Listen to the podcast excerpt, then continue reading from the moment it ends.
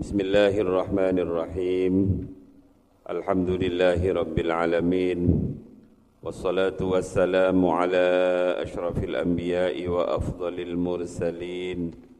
Sayyidina wa habibina wa syafi'ina wa qurrati a'yunina Muhammadin wa ala alihi wa ashabihi wa tabi'in wa man tabi'ahum bi ihsanin ila yaumiddin amma ba'du.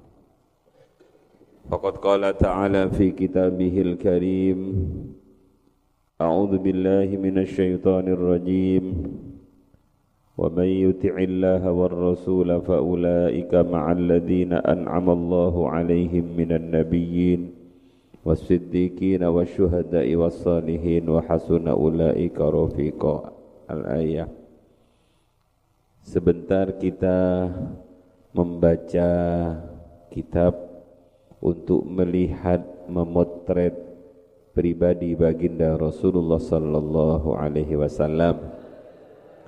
Malam ini kita akan melihat bahwa salah satu sifat mulia baginda Rasul, beliau adalah pribadi yang karom, pribadi yang amat sangat dermawan, murah hati.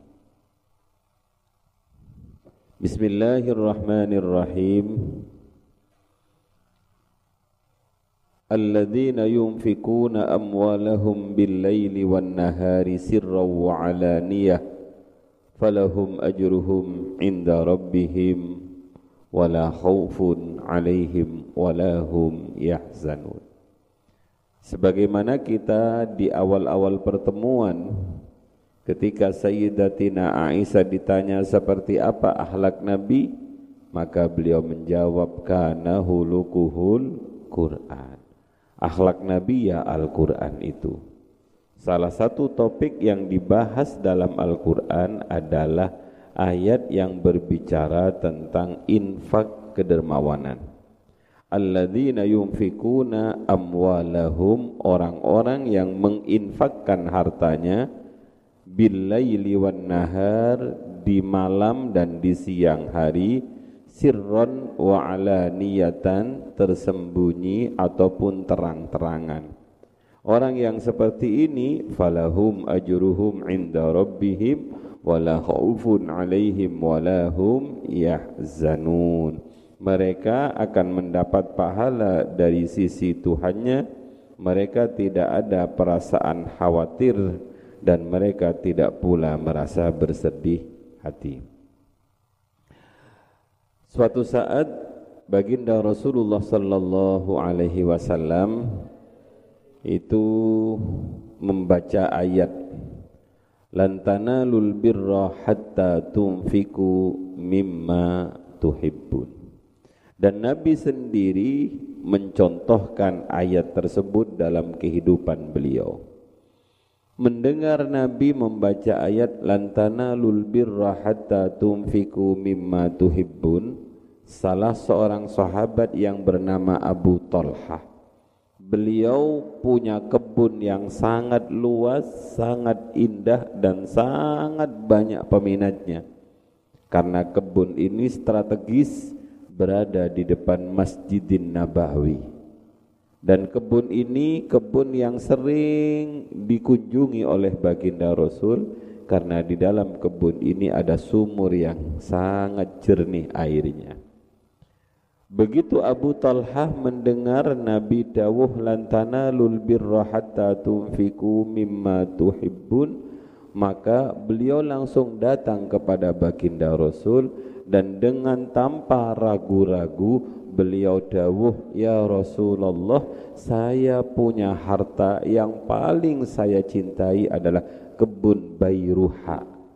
Kebun Bairuha ada yang baca Biruha. Maka ya Rasul, kula pingin menginfakkan kebun ini kagem panjenengan, kagem perjuangan. Inilah contoh para sahabat-sahabat Nabi yang meniru akhlak baginda Rasulullah sallallahu alaihi wasallam.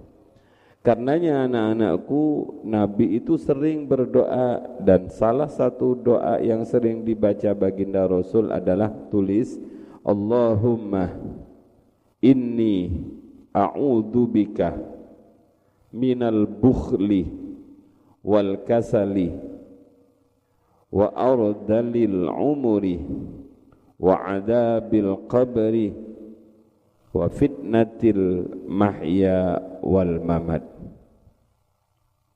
Kalau diartikan, ya Allah, inni a'udzubika, saya memohon perlindungan kepadamu, minal bukhli, dari sifat kikir, sifat medit, sifat bakhil, wal kasali, dari sifat malas, wa ardalil umuri, dan juga dari pikun, wa adabil qabri, kulo juga minta perlindungan dari siksa kubur, wa fitnatil mahya wal mamat, dan kulo juga memohon perlindungan dari fitnah ujian semasa hidup dan setelah kematian.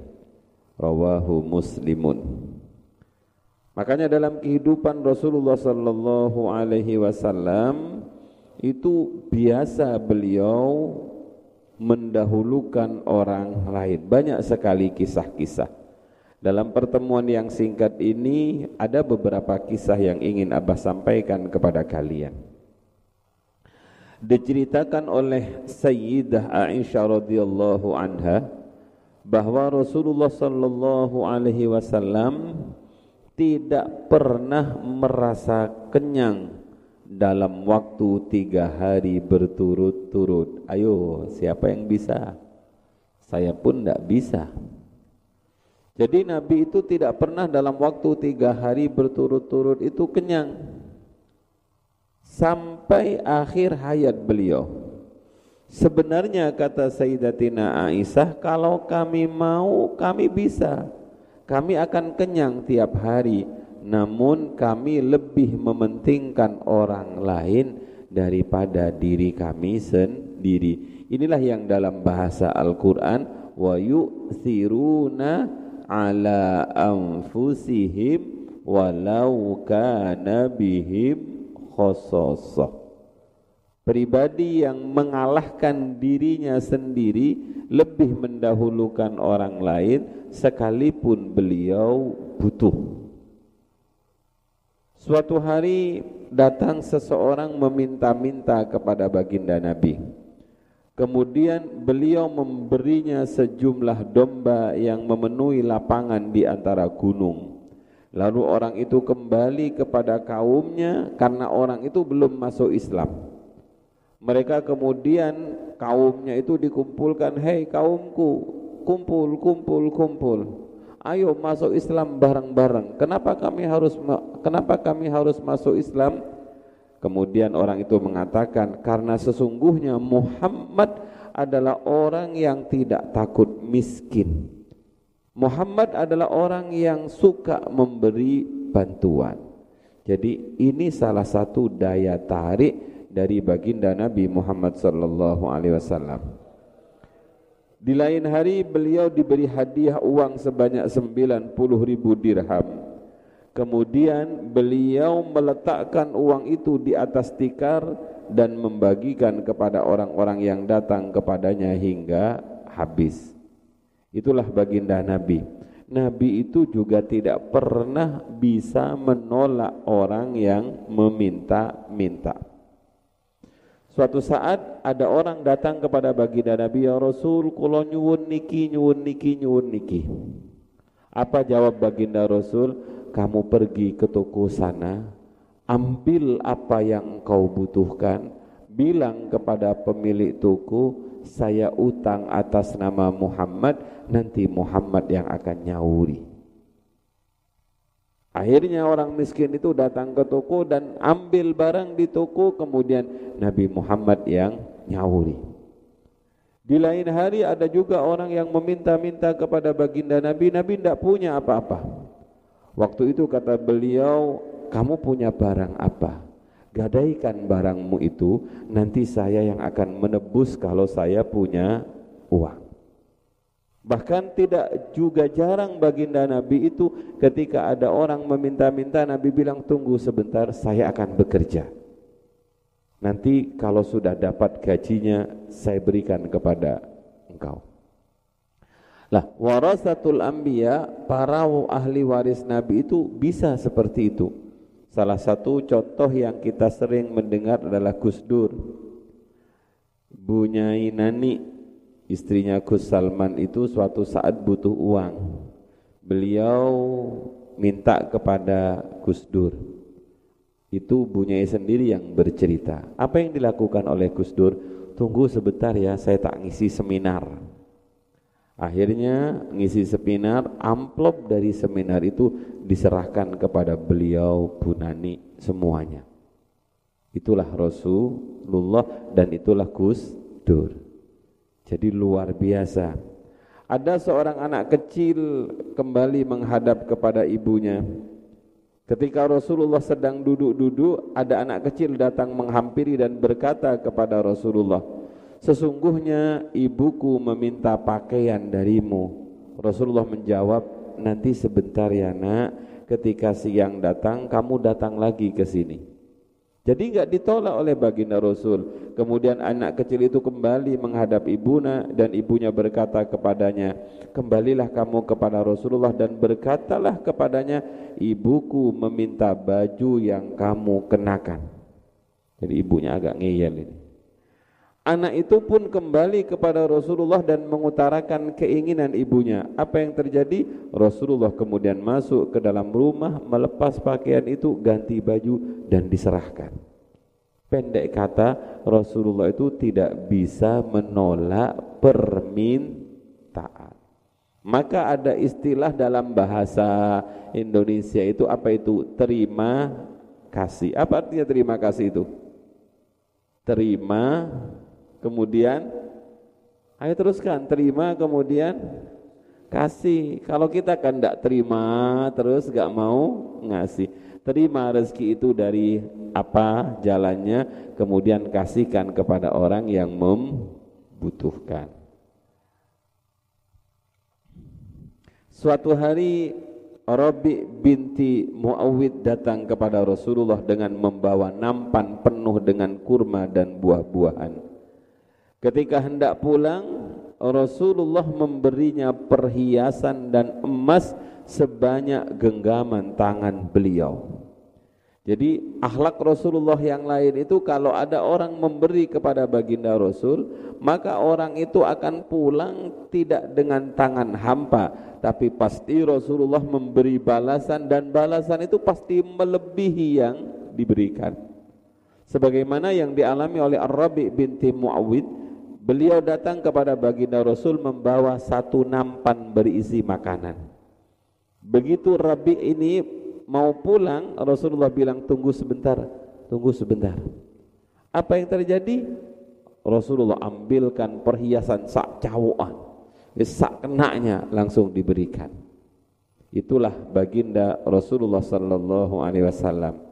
Rasulullah sangat senang bila ada hidangan yang dimakan bersama-sama. Semakin banyak orang-orang yang bergabung, maka Rasulullah semakin senang. Kalau kita kan kadang-kadang kalau datang koncone cepet-cepet habis. Oh, butuh ijunya teko. Rasulullah itu sering menunggu kawan-kawannya untuk dahar. Makanya ada seorang sahabat bertanya kepada baginda Rasul, ya Rasulullah, terangkan kepada kami tentang sedekah yang paling utama. Kemudian Rasulullah dawuh, anta saddaqa wa anta sahihun harisun ta'mulul ghina wa takhshal faqra. Kata kanjeng Nabi, sedekah yang paling bagus adalah sedekah yang kamu berikan di saat kamu dalam keadaan sehat. Jadi kalau ada orang mau mati, sedekah itu kan wajar panceni buat sangu mati.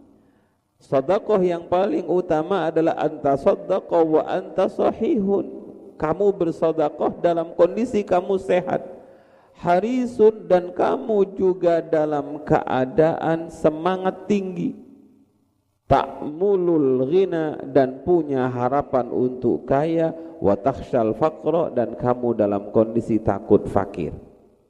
Makanya kemudian Nabi menutup kata-katanya, wala tumhil hatta idza balagatil hulqum. Jangan kamu tunda-tunda sedekahmu sampai nyawa ada di tenggorokan. Kalau sudah ada nyawa di tenggorokan, hampir mati, kamu berkata, kulta li fulanin kada wa li fulanin kada wa qad kana li fulanin. Kalau sudah mau mati, maka kamu bilang, harta ini untuk si fulan, harta ini untuk si fulan, harta ini untuk si fulan. Itu sedekah bagus, tapi tidak lebih bagus ketika kita dalam kondisi sehat. Makanya dalam bahasa yang sangat indah, baginda Nabi itu dawuh, as-sakhi qaribum minallah, qaribum minan nas, qaribum minal jannah, ba'idum minallah wal bakhil, ba'idum minallah, ba'idum minan nas, ba'idum minal jannah, qaribum minan nar. Orang kaya, orang dermawan itu adalah orang dekat dengan Allah, dekat dengan manusia, dekat dengan sorga.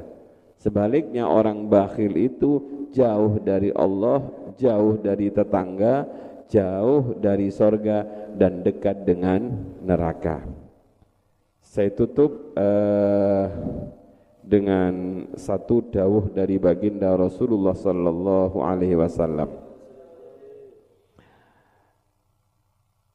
Yaqulul abdu, seorang hamba berkata, mali, mali, hartaku, hartaku. Innama lahu mim malihi salasun, innama lahu mim malihi salasun. Sesungguhnya harta orang tersebut hanya tiga. Jadi kalau kamu bilang itu sawah-sawahku, itu mobil-mobilku, itu gedung-gedungku, itu perusahaan-perusahaanku. Kata Kanjeng Nabi, innama lahu mim malihi salasun. Harta kita yang sebenarnya itu hanya ada tiga. Apa itu? Ma'akala fa'afna, satu. Au labisa fa'abla, au a'ta faqtana, wa ma siwa dzalika fahuwa dzahibun wa tarikuhu linnas. Harta kita yang sebenarnya itu adalah ma'akala fa'afna, apa yang dia makan kemudian musnah menjadi daging atau menjadi kotoran, itulah harta kita. Yang kita makan itulah harta kita, yang kita minum itulah harta kita. Kemudian harta kita yang sudah masuk itu menjadi daging, kekuatan, ataupun menjadi kotoran. Satu, itu harta kita yang sebenarnya. Yang kedua, aula bisa fa'adla, aula bisa fa'abla, apa yang kita pakai inilah harta kita. Baju kita, kopiah kita, sarung kita, serban kita, itulah pakaian kita. Kemudian menjadi lusuh dan sobek. Yang ketiga, au a'ta faqtana, atau apa yang kita sedekahkan kemudian kekal, atau yang kita keluarkan untuk sedekah kemudian kekal. Kita buat bangun masjid, kita buat bangun madrasah, kita buat beli tanah untuk perluasan pondok, itu sebenarnya harta kita. Ada pembangunan musola kita nyumbang, ada maulid Nabi kita nyumbang, ada Isra Mi'raj kita nyumbang, ada anak yatim kita kasih, itulah harta kita yang sebenarnya, dan itu abadi. Wa ma siwa dzalika, selain itu anak-anakku, fahuwa dzahibun, semuanya akan hilang, pergi. Entah pergi itu hartanya yang pergi dimiliki oleh orang, atau kita yang pergi dahuluan kemudian hartanya, tarikuhu linnas, kita tinggalkan kepada manusia. Di Jawa Timur orang terkaya itu pemilik gudang garam. Wah, gudang garam itu luar biasa pol kayanya, orang terkaya. Kemudian beliau mati, kemana hartanya? Dimiliki oleh istrinya. Begitu istrinya wafat, ya dimiliki oleh anaknya. tidak ada yang dibawa oleh yang mati itu. Apakah yang mati bawa tronton gitu? Enggak, bawa emas, enggak.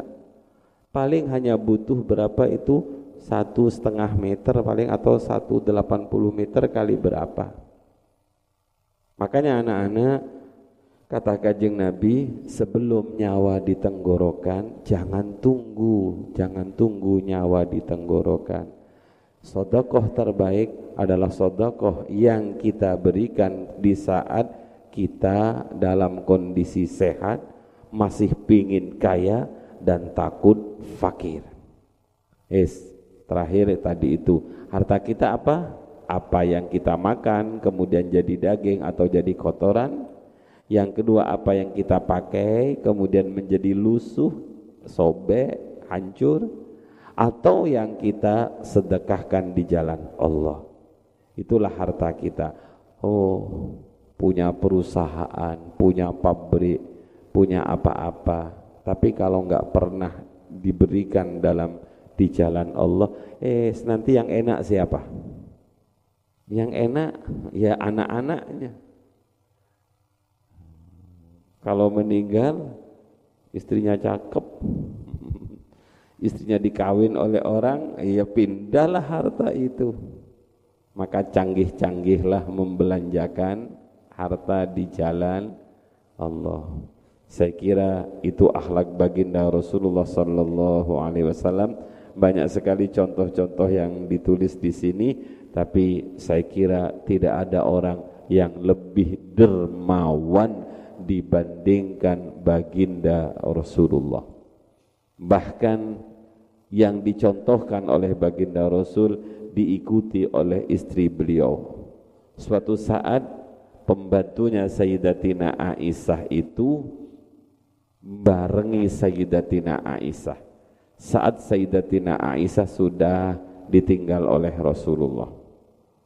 Beliau punya banyak harta, ada banyak pemberian harta hari itu, tapi kemudian beliau bilang kasih sana